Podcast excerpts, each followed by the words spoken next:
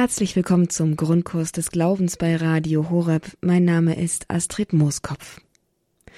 Heute am Karfreitag nähern wir uns dem Kreuz. Und das tun wir auch in der heutigen Sendung. Und zwar zusammen mit dem verstorbenen Papst Benedikt XVI. Ich habe für Sie aus dem Archiv zwei Katechesen von den Generalaudienzen am Mittwoch, die er im Jahre 2012 gehalten hat, die besser auf den heutigen Tag nicht passen könnten. Es geht um das Gebet Jesu am Kreuz. In zwei Generalaudienzen ist Papst Benedikt XVI. auf das Gebet Jesu am Kreuz eingegangen. Auf den ersten Teil, Mein Gott, mein Gott, warum hast du mich verlassen? Und auf den zweiten Teil des Gebetes, Vater, in deine Hände befehle ich meinen Geist. Dieses Gebet in der dunkelsten Stunde der Welt und seines Lebens richtet Jesus an den Vater und er ist uns damit ein Vorbild, wie auch wir in den dunkelsten Stunden unseres Lebens mit der Situation umgehen und wohin wir uns wenden können. Hören Sie nur zwei Katechesen aus diesen Generalaudienzen, das heißt, der Ablauf wird ein wenig ungewohnt sein. Es beginnt erst einmal mit einer Lesung aus der Heiligen Schrift, dann folgt die Katechese des Heiligen Vaters in italienischer Sprache, Sie hören sie hier mit Übersetzung von Peter Sonneborn und zum Schluss gibt es noch eine etwa dreiminütige Zusammenfassung von Papst Benedikt dem 16. in deutscher Sprache von ihm selbst, von dem, was er in der Katechese etwas ausführlicher dargelegt hat. Das also jeweils dann im ersten und im zweiten Teil, nicht dass Sie irritiert sind. Und jetzt wollen wir hineingehen in das Mysterium des Leidens und des Sterbens Jesu Christi, auf das wir uns in dieser Sendung auch vorbereiten wollen mit Hinblick auf die Sterbestunde Jesu, die wir um 15 Uhr begehen werden. Ich wünsche Ihnen jetzt viel Gewinn mit den Gedanken des verstorbenen Papstes Benedikt XVI. zum Gebet Jesu am Kreuz. Lesung aus dem heiligen Evangelium nach Markus. Es war um die dritte Stunde, als sie Jesus kreuzigten. Und eine Inschrift auf einer Tafel gab seine Schuld an, der König der Juden. Als die sechste Stunde kam, brach über das ganze Land eine Finsternis herein. Sie dauerte bis zur neunten Stunde. Und in der neunten Stunde rief Jesus mit lauter Stimme, Eloi, Eloi, lema sabachthani. Das heißt übersetzt, mein Gott, mein Gott, warum hast du mich verlassen? Jesus aber schrie laut auf, dann hauchte er den Geist aus. Wort des lebendigen Gottes. Cari fratelli e sorelle, oggi vorrei con, con voi Liebe Brüder und Schwestern, heute möchte ich mit euch über das Gebet unmittelbar vor seinem Tod nachdenken. Ich möchte dabei bleiben, was uns Matthäus und Markus überliefern. Die beiden Evangelisten erzählen das Gebet Jesu, der stirbt, nicht nur ähm, von der griechischen Sprache her, sondern in der ganzen Wichtigkeit dieser Worte in einer Mischung, auch mit dem Hebräischen und Aramäischen. Auf diese Art und Weise ist uns nicht nur der Inhalt überliefert, ähm, sondern auch der wahre Klang, den ein solches Gebet auf den Lippen Jesu gehabt hat. Wir hören die Worte Jesu so, wie sie wirklich waren.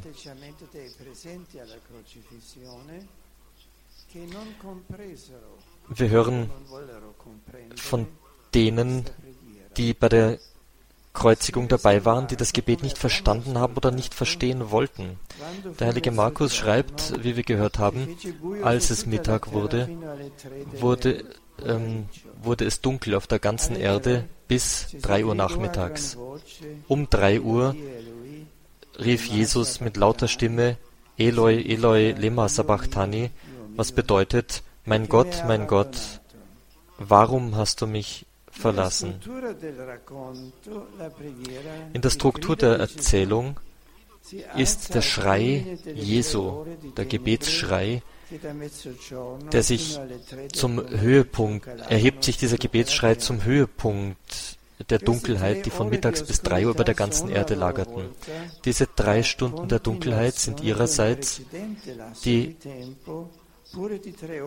Kontinu Kontinuation, die Fortführung einer vorhergehenden Zeitspanne, die mit der Kreuzigung Jesu begonnen hatte. Markus informiert uns darüber, dass um 9 Uhr morgens Jesus gekreuzigt wurde. Aus allen ähm, Hinweisen, die wir hier bekommen, hängt Jesus sechs Stunden am Kreuz. Und es, wir sehen hier zwei ähm, unterschiedliche Teile, die gleichwertig sind. Die ersten drei Stunden am Kreuz von 9 Uhr bis 12 Uhr. Da erzählt uns Markus von den verschiedenen Personengruppen, die am Kreuz vorbeiziehen und Jesus äh, ihren Zweifel, ihren Spott darbringen und sagen, dass sie nicht glauben. Ähm, Markus schreibt, sie beleidigten ihn, sie verspotteten ihn. Die Priester, die Schriftgelehrten, sie machten sich lustig über Jesus. Auch die, die mit Jesus gekreuzigt wurden, ähm, verspotteten ihn. In den drei Stunden, die dann folgten, von mittags bis drei Uhr, spricht der Evangelist nur von der Dunkelheit, die auf der ganzen Erde lag. Das heißt, die Dunkelheit beherrscht die ganze Szene. Wir sehen keine Bewegungen oder Worte von äh, anderen Menschen in dieser Szene. Je näher Jesus seinem Tod kommt, desto mehr ist da nur noch Dunkelheit, die die ganze Erde beherrscht. Auch der Kosmos nimmt teil an diesem Ereignis. Die Dunkelheit umfasst Personen, Dinge, aber in diesen Augenblicken der Dunkelheit ist Gott doch gegenwärtig. Er verlässt nicht. In der biblischen Tradition hat die Dunkelheit einen doppelten Sinn. Zum einen ist die Dunkelheit Zeichen der Gegenwart des Bösen, aber gleichzeitig auch Zeichen einer geheimnisvollen Gegenwart Gottes, der alle Dunkelheit besiegen kann. Im Buch Exodus lesen wir, dass Gott sagt zu Mose, siehe, ich komme zu dir in einer dichten, dunklen Wolke. Und weiter heißt es, das Volk hielt sich also fern, als Mose zur dunklen Wolke hinaufstieg, wo Gott war. Und im Deuteronomium wird uns berichtet, dass der Berg brannte mit Feuer, das bis in den Himmel hinaufstieg, unter Dunkelheiten, Wolken und Finsternis. Und, wie, und ihr habt die Stimme inmitten der Finsternis gehört, so heißt es, während alles in Flammen stand. In der Szene der Kreuzigung Jesu ähm, umgibt Dunkelheit die Erde. Es ist Dunkelheit des Todes, in die der Gottessohn eintaucht, um das Leben durch seinen Liebesakt uns zu schenken. Wenn wir zurückkehren zur Erzählung des heiligen Markus und schauen auf die ähm, Beleidigungen vor der Dunkelheit, die da eintritt, sehen wir Jesus, wie er unmittelbar vor seinem Tod mit seinem Gebetsschrei zeigt, dass zusammen mit dem Gewicht des Leidens und des Todes in dem er sich ganz Gott hingibt, er doch die ganze Sicherheit der Nähe des Vaters hat, der diesen höchsten Liebesakt annimmt, diese Ganzhingabe Jesu.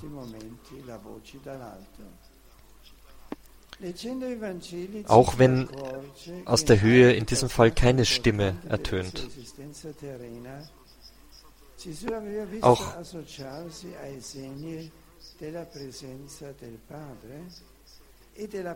auch in, an anderen Stellen sehen wir, dass sich die dass sich zur Dunkelheit und zu dieser geheimnisvollen Gegenwart Gottes auch immer die Stimme Gottes hinzufügt. Das heißt zum Beispiel bei der Taufe Jesu im Jordan. Die, der Himmel öffnet sich und es wurde die Stimme des Vaters hörbar. Du bist mein Geliebter, mein vielgeliebter Sohn. Auf dich habe ich, in dir, an dir habe ich mein Gefallen.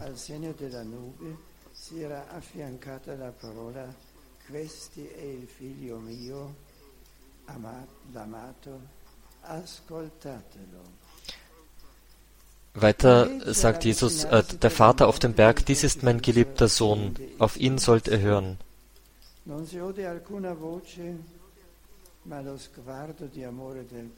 Am Kreuz hört man keine Stimme, sondern das Antlitz des Vaters ist gerichtet auf die Liebeshingabe des Sohnes. Was bedeutet jetzt dieses Gebet des Sohnes, mein Gott, mein Gott, warum hast du mich verlassen?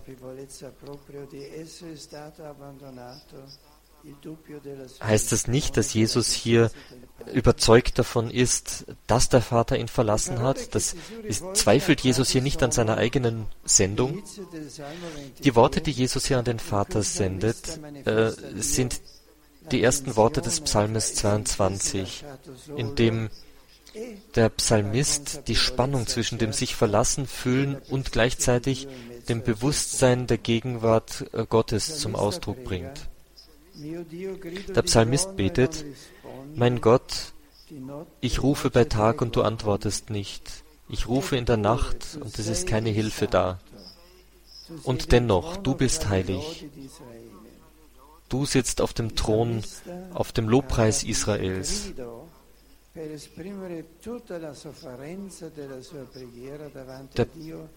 Psalmist bringt sein ganzes Leid in diesem Gebet Gott gegenüber zum Ausdruck, der scheinbar abwesend ist im Moment der Angst. Und so wird sein Gebet zu einem Schrei. Und das passiert auch in unserem Verhältnis zu Gott. Vor den schwierigsten und schmerzhaftesten Situationen, wenn Gott nicht zu hören scheint, dann dürfen wir nicht uns davor fürchten, die ganze Last, die wir in unserem Herzen tragen, ihm dennoch zu übergeben. Wir dürfen nicht Angst davor haben, zu ihm zu schreien in unserem Leid.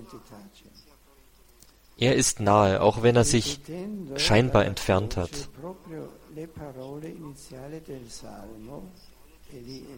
Jesus wiederholt am Kreuz die ersten Worte des Psalmes 22, Mein Gott, mein Gott, warum hast du mich verlassen? Und indem er diese Worte schreit, betet Jesus in diesem letzten Moment seines Lebens, seiner Ganzhingabe. Er betet aber mit Psalmworten im Bewusstsein der Anwesenheit Gottes des Vaters, auch in dieser Stunde, in der er das menschliche Drama des Todes erleidet. Aber in uns wacht natürlich noch eine Frage auf. Wie kann ein so allmächtiger Gott jetzt hier äh, sich zurückhalten und nicht einschreiten, wenn er seinen eigenen Sohn so leiden sieht? Es ist wichtig zu verstehen, dass das Gebet Jesu nicht der Schrei dessen ist, der mit Verzweiflung auf den Tod zugeht, es ist auch nicht äh, der Schrei dessen, der sich verlassen weiß. Mit dem ganzen Psalm 22 versteht man den Sinn dieses Gebetes. und Jesus nimmt nicht nur das Leiden seines Volkes, wie im Psalm 22 ausgedrückt, auf sich, sondern das Leiden aller Menschen, die das Böse erleiden, aller Zeiten. Und er bringt dieses Leiden in, in der Sicherheit, dass sein Schrei erhört werden wird in der Auferstehung, bringt er diese Leiden zum Herzen des Vaters. Er hat in diesem extremen Leiden gleichzeitig die Sicherheit, die sichere Überzeugung der Antwort Gottes, des Heiles, nicht nur für sich selbst, sondern für viele. In diesem Gebet Jesu sind das extreme Vertrauen und die Ganzhingabe in die Hände Gottes enthalten, auch wenn er abwesend scheint, wenn er zu schweigen scheint. Eine Situation, die uns menschlich gesehen unverständlich erscheint. Im Katechismus der katholischen Kirche lesen wir, in der Erlöserliebe, die Jesus immer mit dem Vater vereinte, hat Jesus uns angenommen in seiner Trennung von Gott durch die Sünde, durch unsere Sünde, bis zu dem Punkt, dass er am Kreuz ausgerufen hat, mein Gott, mein Gott, warum hast du mich verlassen? Sein Leiden ist ein Leiden in Gemeinschaft mit uns und für uns, das aus der Liebe hervorgeht und bereits in sich die Erlösung trägt, den Sieg der Liebe. Die Menschen, die unter dem Kreuz Jesu anwesend sind, verstehen nicht und denken, dass diese Bitte Jesu an Elia gerichtet wäre. Und deswegen versuchen sie ihm den Durst zu löschen, um sein Leben zu verlängern und zu sehen, ob Elia kommt, um ihm zu helfen. Aber ähm, Jesus richtet sich natürlich nicht äh, nach diesen Wünschen. Jesus lässt in, gerade in diesem Augenblick wirklich den, den ganzen die ganze Überzeugung der ähm, Anwesenheit des Vaters durchscheinen und den Blick öffnet den Blick auf die Rettung der Menschheit. Auch wir heute, wenn wir so viel Leiden sehen und das Schweigen Gottes, bringen wir in unserem Gebet oft ähm, unser Leid zum Ausdruck. Aber wir müssen auch im Sinn haben, dass der Tag der Auferstehung kommt, dass Jesus wirklich alle unsere Leiden getragen hat, um sie mit uns zu tragen und uns die sichere Hoffnung zu geben, dass diese Leiden überwunden werden. Liebe Freunde, im Gebet bringen wir unsere täglichen Kreuze und Leiden vor Gott und zu Gott, in der Sicherheit, dass er gegenwärtig ist und uns hört. Der Schrei Jesu erinnert uns, wie wir im Gebet die Barrieren unseres eigenen Ich und unserer Probleme überwinden müssen und uns öffnen müssen für die Notwendigkeiten und Nöte der anderen. Das Gebet des sterbenden Jesus am Kreuz lehrt uns, wie wir mit Liebe beten können für so viele Brüder und Schwestern, die das Gewicht, die Last des täglichen Lebens erleiden die in schwierigen Situationen leben, die im Schmerz sind, die keinen Trost zugesprochen bekommen. Nehmen, erheben wir das alles zum Herzen Jesu, dass auch sie die Liebe Gottes spüren können und erleben können, die uns nie verlässt. Danke.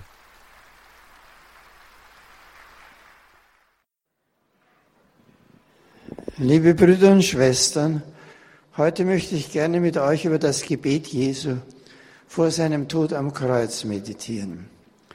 Der Evangelist Markus berichtet, und in der neunten Stunde rief Jesus mit lauter Stimme, Eloi, Eloi, lema sabachthani. Das heißt übersetzt, mein Gott, mein Gott, warum hast du mich verlassen? Aus den Evangelien wissen, dass Herr sechs Stunden von neun Uhr Vormittag bis drei Uhr nachmittags am Kreuz hing die ersten drei Stunden waren begleitet vom Spott verschiedener Personengruppen, die damit ihren Unglauben bekundeten. Von den drei darauffolgenden Stunden sagt der Evangelist, dass eine Finsternis über das ganze Land hereinbrach. Auch der Kosmos nimmt teil an dem Ereignis des herannahenden Todes des Gottessohnes. Die Finsternis erfasst Menschen und Dinge. Inmitten von all dem zeigt der Herr durch sein Gebet, dass er sich der Nähe des Vaters gewiss ist, der diesen höchsten Akt der Liebe annimmt, wenngleich seine Stimme nicht hörbar ist. Jesus stirbt betend. Und diese Gebetsworte Jesu sind nicht irgendwelche Worte, die er selbst erfunden hätte in diesem Augenblick. Sie sind der Anfang von Psalm 22, indem der Psalmist die Spannung zwischen der Not, der Gottverlassenheit Israels und die Gewissheit seiner Hoffnung, die Gewissheit der bleibenden Gegenwart und Güte Gottes ausdrückt. Er betet mit dem gesamten leidenden und betenden Israel. Indem er dieses Gebet spricht, nimmt er das Gebet Israels, seine Leiden, seine Nöte auf und trägt sie in die Gewissheit des Hoffens und Glaubens hinein. Und nicht nur das Leiden Israels, sondern das Leiden aller Menschen, die nach Gott suchen und ihn nicht finden können. Alle Not und Bedrängnis der Welt ist in dieses Gebet hineingenommen, das ein Gebet der Menschheit ist, das er zu seinem macht und damit an das Herz Gottes bringt. Die Evangelisten haben bewusst uns den Wortlaut, den Wortklang überliefern wollen im Aramäischen, sodass wir gleichsam direkt hören können, wie Jesus diese uralte Gebetsüberlieferung aufnimmt und in den Akt seiner Hingabe an den Vater umwandelt und uns hineinzieht. Das Gebet Jesu ist nicht der Schrei von jemand, der nicht mehr weiß, was er soll oder der verzweifelt auf den Tod zuginge. Es ist das Gebet Israels und der Menschheit, das Gebet von Menschen, die durch das Böse bedrängt werden und die doch alles zum Herzen Gottes bringen. Und er gibt ihm seine letzte Gewissheit, dass unser Schreien in der Auferstehung endlich seine Antwort finden wird. So drücken die Worte Jesu einerseits die ganze Not der Menschheit, unser aller Bedrängnis aus, zugleich aber durchdringen sie und durchtränken sie das mit Vertrauen und Hingabe und geben es in die Hände des nur scheinbar schweigenden Gottes und lassen uns gewiss werden, dass der schweigende Gott doch der nahe und rettende Gott ist.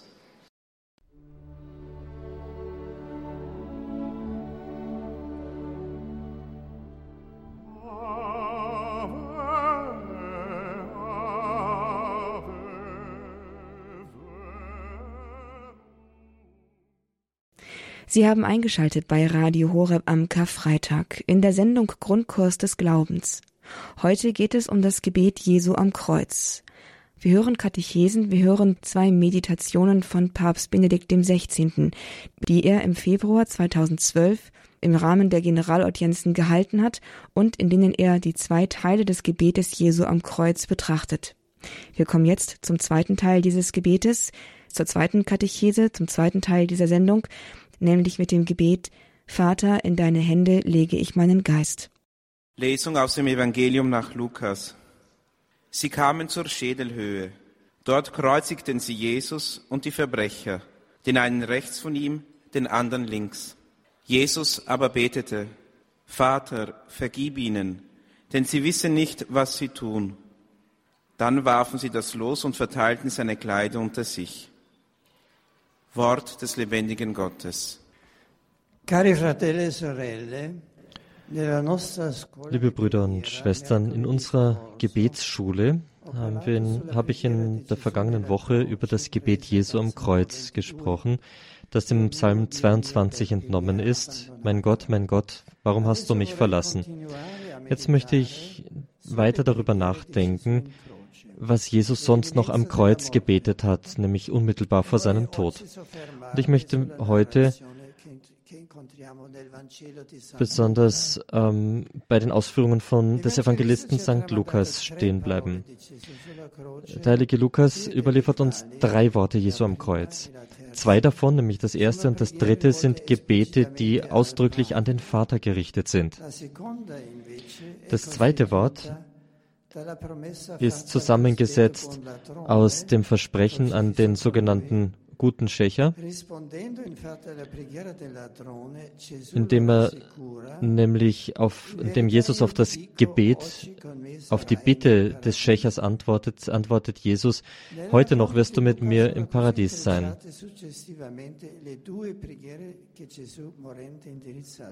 Wir sehen hier also die beiden Gebete, die Jesus an den Vater wendet und auch die Erhörung der Bitte, die an ihn gerichtet wird. Jesus ruft den Vater an und hört gleichzeitig ähm, die Bitte dieses Mannes, der gerne der reumütige Schächer genannt wird. Bleiben wir, verweilen wir bei diesen drei Gebeten Jesu.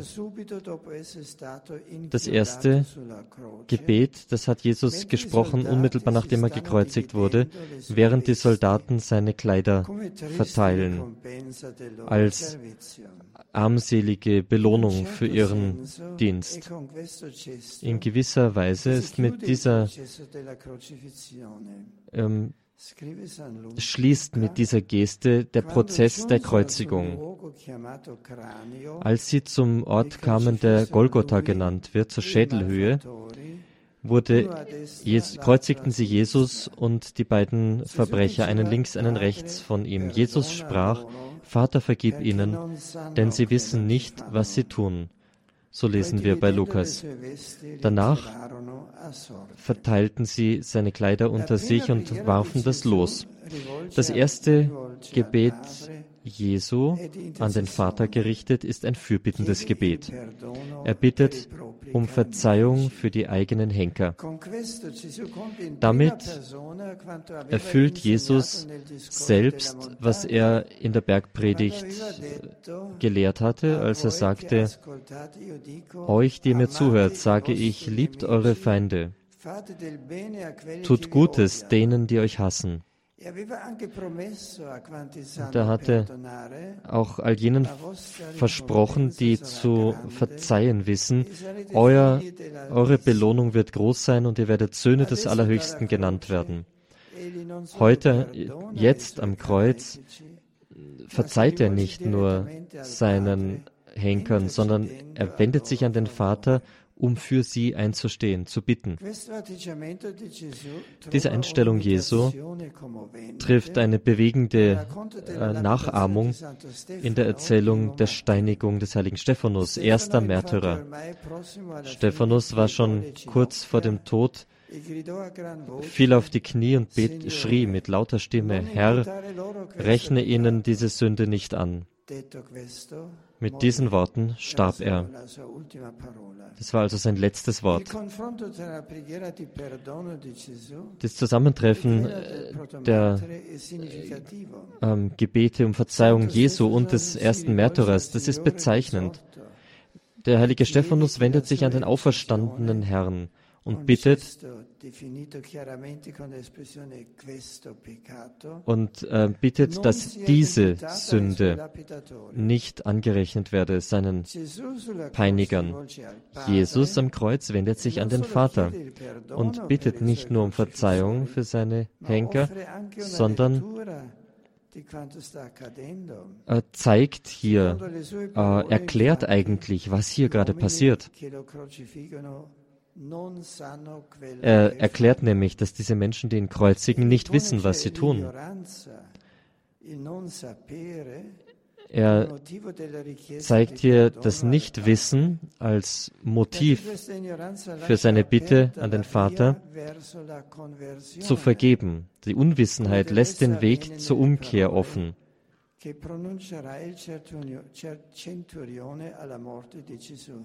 Wir lesen hier auch die Worte des Centurio beim Tod Jesu. Er sagt, Wahrhaft, dieser Mensch war ein Gerechter, er war der Sohn Gottes. Das bleibt wirklich ein Trost für alle Menschen und alle Zeiten, dass der Herr, dass der Herr für die, die wirklich nicht wussten, was sie taten, fürbittet und dass er diese Unwissenheit als Grund für die Verzeihung gibt. Wir sehen also, dass sich hier eine Tür aus der Unwissenheit für die Bekehrung auftun kann.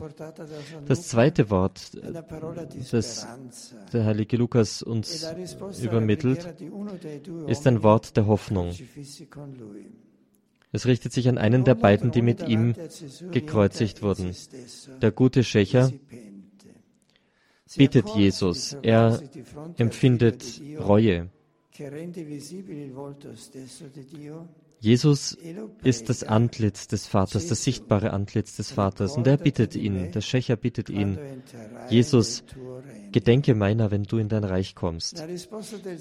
Die Antwort des Herrn auf diese Bitte geht weit über diese Bitte hinaus. Er sagt, in Wahrheit sage ich dir, heute noch wirst du mit mir im Paradies sein.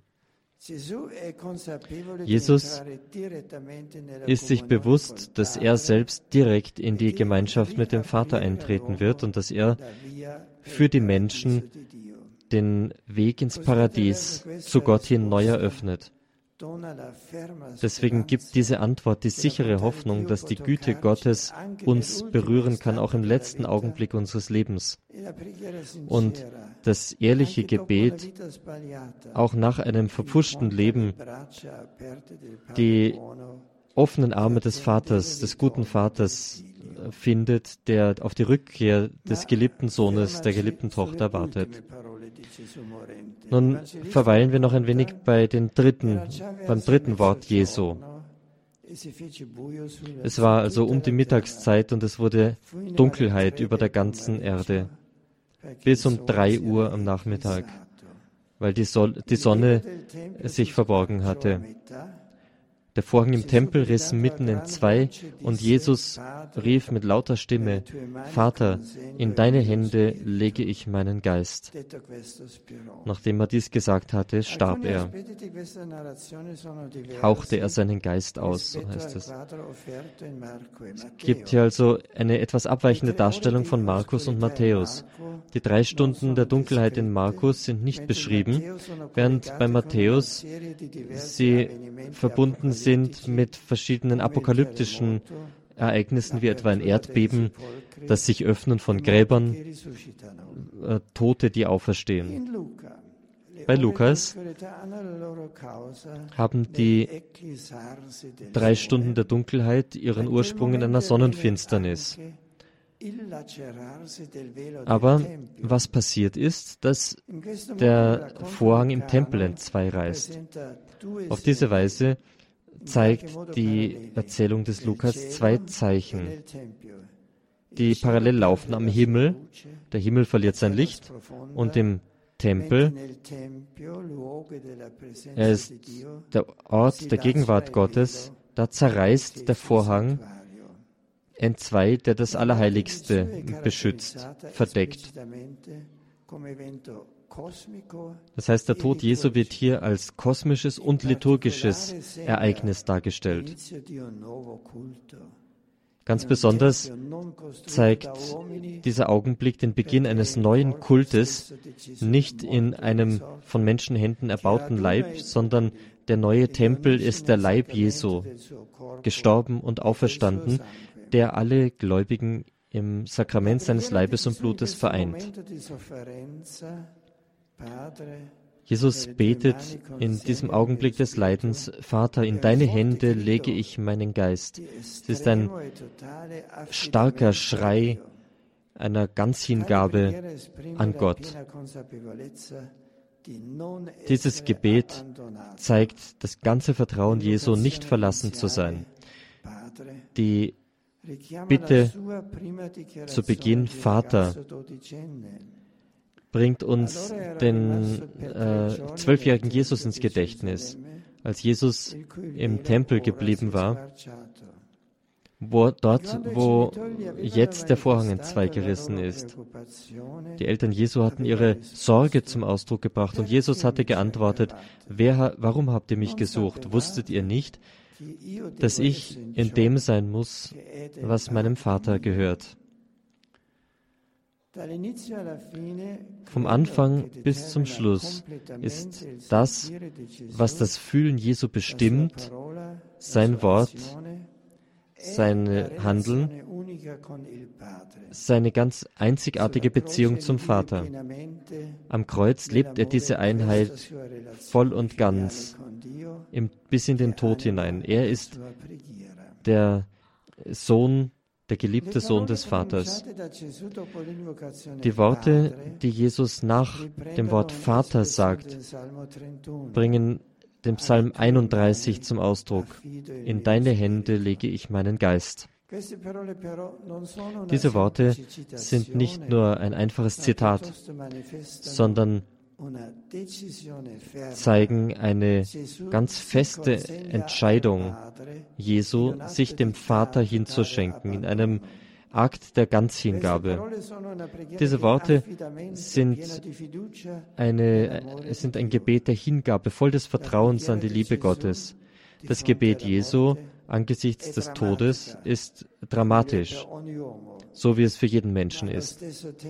Aber äh, gleichzeitig sind diese Worte von einer tiefen Ruhe durchdrungen, die aus dem Vertrauen auf den Vater kommen, aus dem Willen, sich ihm ganz hinzuschenken. In Gethsemane, als Jesus in den letzten Kampf eingetreten war, diesem intensiven Gebet, als Jesus den Menschen übergeben werden sollte, da war sein Schweiß zu Blutschweiß geworden, der zur Erde tropfte.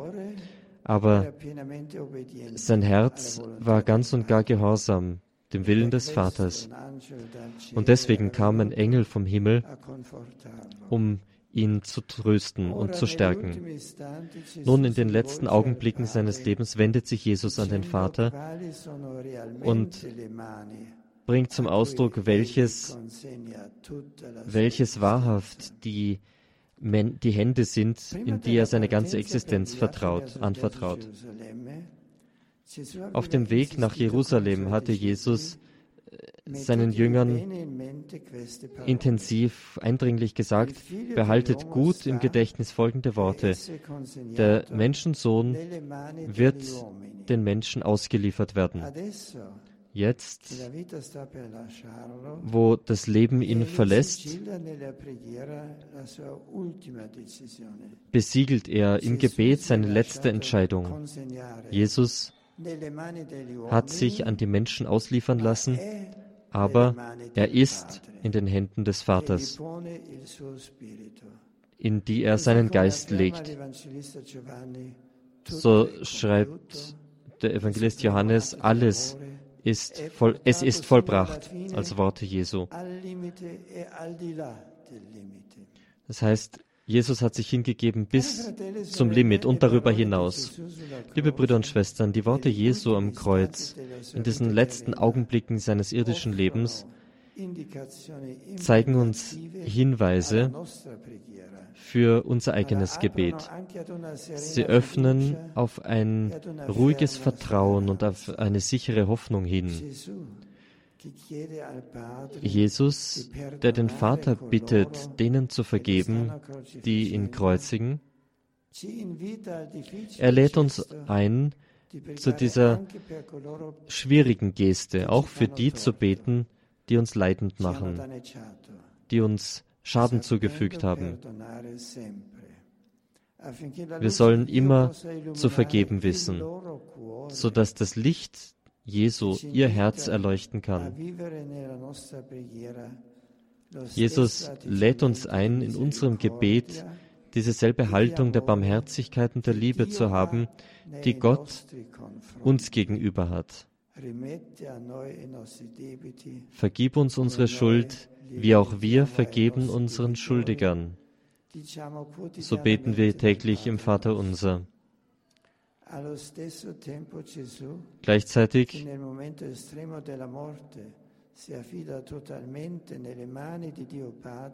während Jesus sich ganz vollkommen in die Hände des Vaters übergibt, gibt uns die Sicherheit, dass egal wie schwer die Probleme sind, wie schwierig die Prüfungen sind, wie schwer das Leiden ist, wir werden nie aus den Händen Gottes herausfallen. Diese Hände, die uns geschaffen haben, die uns halten, die uns begleiten auf dem Weg unserer Existenz, damit wir von unendlicher Liebe begleitet unseren Weg gehen dürfen. Danke.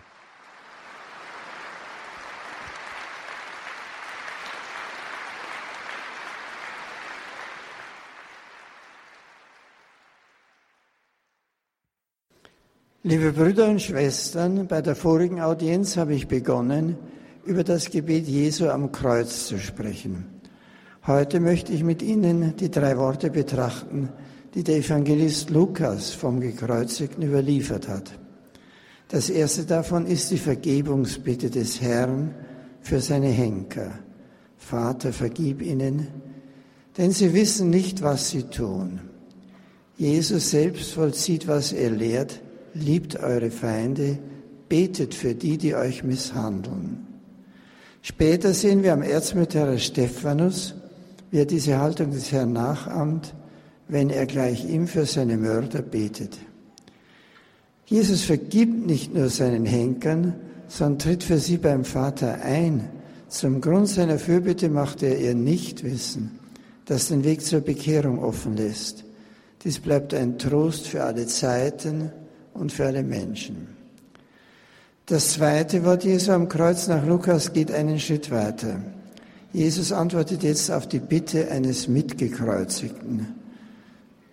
Er war sogenannter Räuber, wahrscheinlich ein Widerstandskämpfer, der nun den Herrn bittet, seiner zu gedenken, wenn er in seinem Reich kommt. Und der Herr antwortet darauf, heute noch wirst du mit mir im Paradies sein. Jesus weiß, dass er direkt in die Gemeinschaft mit dem Vater eingehen wird, dass er den Menschen wieder ins Paradies, ins Mitsein mit Gott hineinführt. Er gibt dem Glaubenden Hoffen. Gottes Erbarmen kann uns auch im letzten Augenblick erreichen. Die Bitte um seine Güte wird nicht umsonst gestellt. Er ist der barmherzige Vater, der uns mit offenen Armen erwartet. Der Herr sagte man, ich ziehe dich gleichsam mit hinauf, wir kommen heute im Paradies an. Das letzte Wort ist ein Ruf äußerster und völliger Hingabe des sterbenden Jesus an Gott. Vater, in deine Hände lege ich meinen Geist. Mit diesem Gebet, in dem Jesus einen Vers aus Psalm 31 aufgreift, bekräftigt er seinen Willen, zunächst den Händen der Menschen ausgeliefert zu werden, aber dann letztlich doch in den Händen Gottes zu sein und sich in die guten Hände Gottes zu übergeben. Der Herr weiß, dass er letztlich als Sohn in den Händen des Vaters steht, aber er versichert damit auch uns, dass wir zuletzt in die Hände des Vaters fallen. Darauf dürfen wir uns verlassen, darauf Ausschau halten, gleichsam auf diese Hände zu leben die uns tragen und uns die Gewissheit geben, nicht ins Nichts abzustürzen.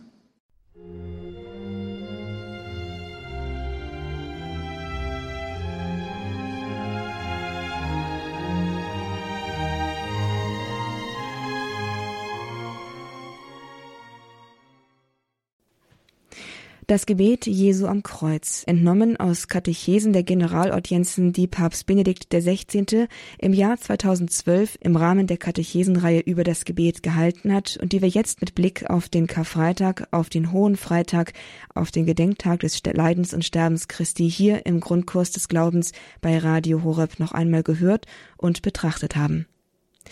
Diese Sendung, diese Gedanken von Papst Benedikt XVI., der in der Silvesternacht 2022 von uns gegangen ist, die können Sie nachhören bei uns auf der Internetseite unter www.horeb.org. In der Mediathek in der Rubrik Grundkurs des Glaubens ist diese Sendung für Sie online, dort können Sie sie herunterladen. Und damit geht der Grundkurs des Glaubens für heute zu Ende.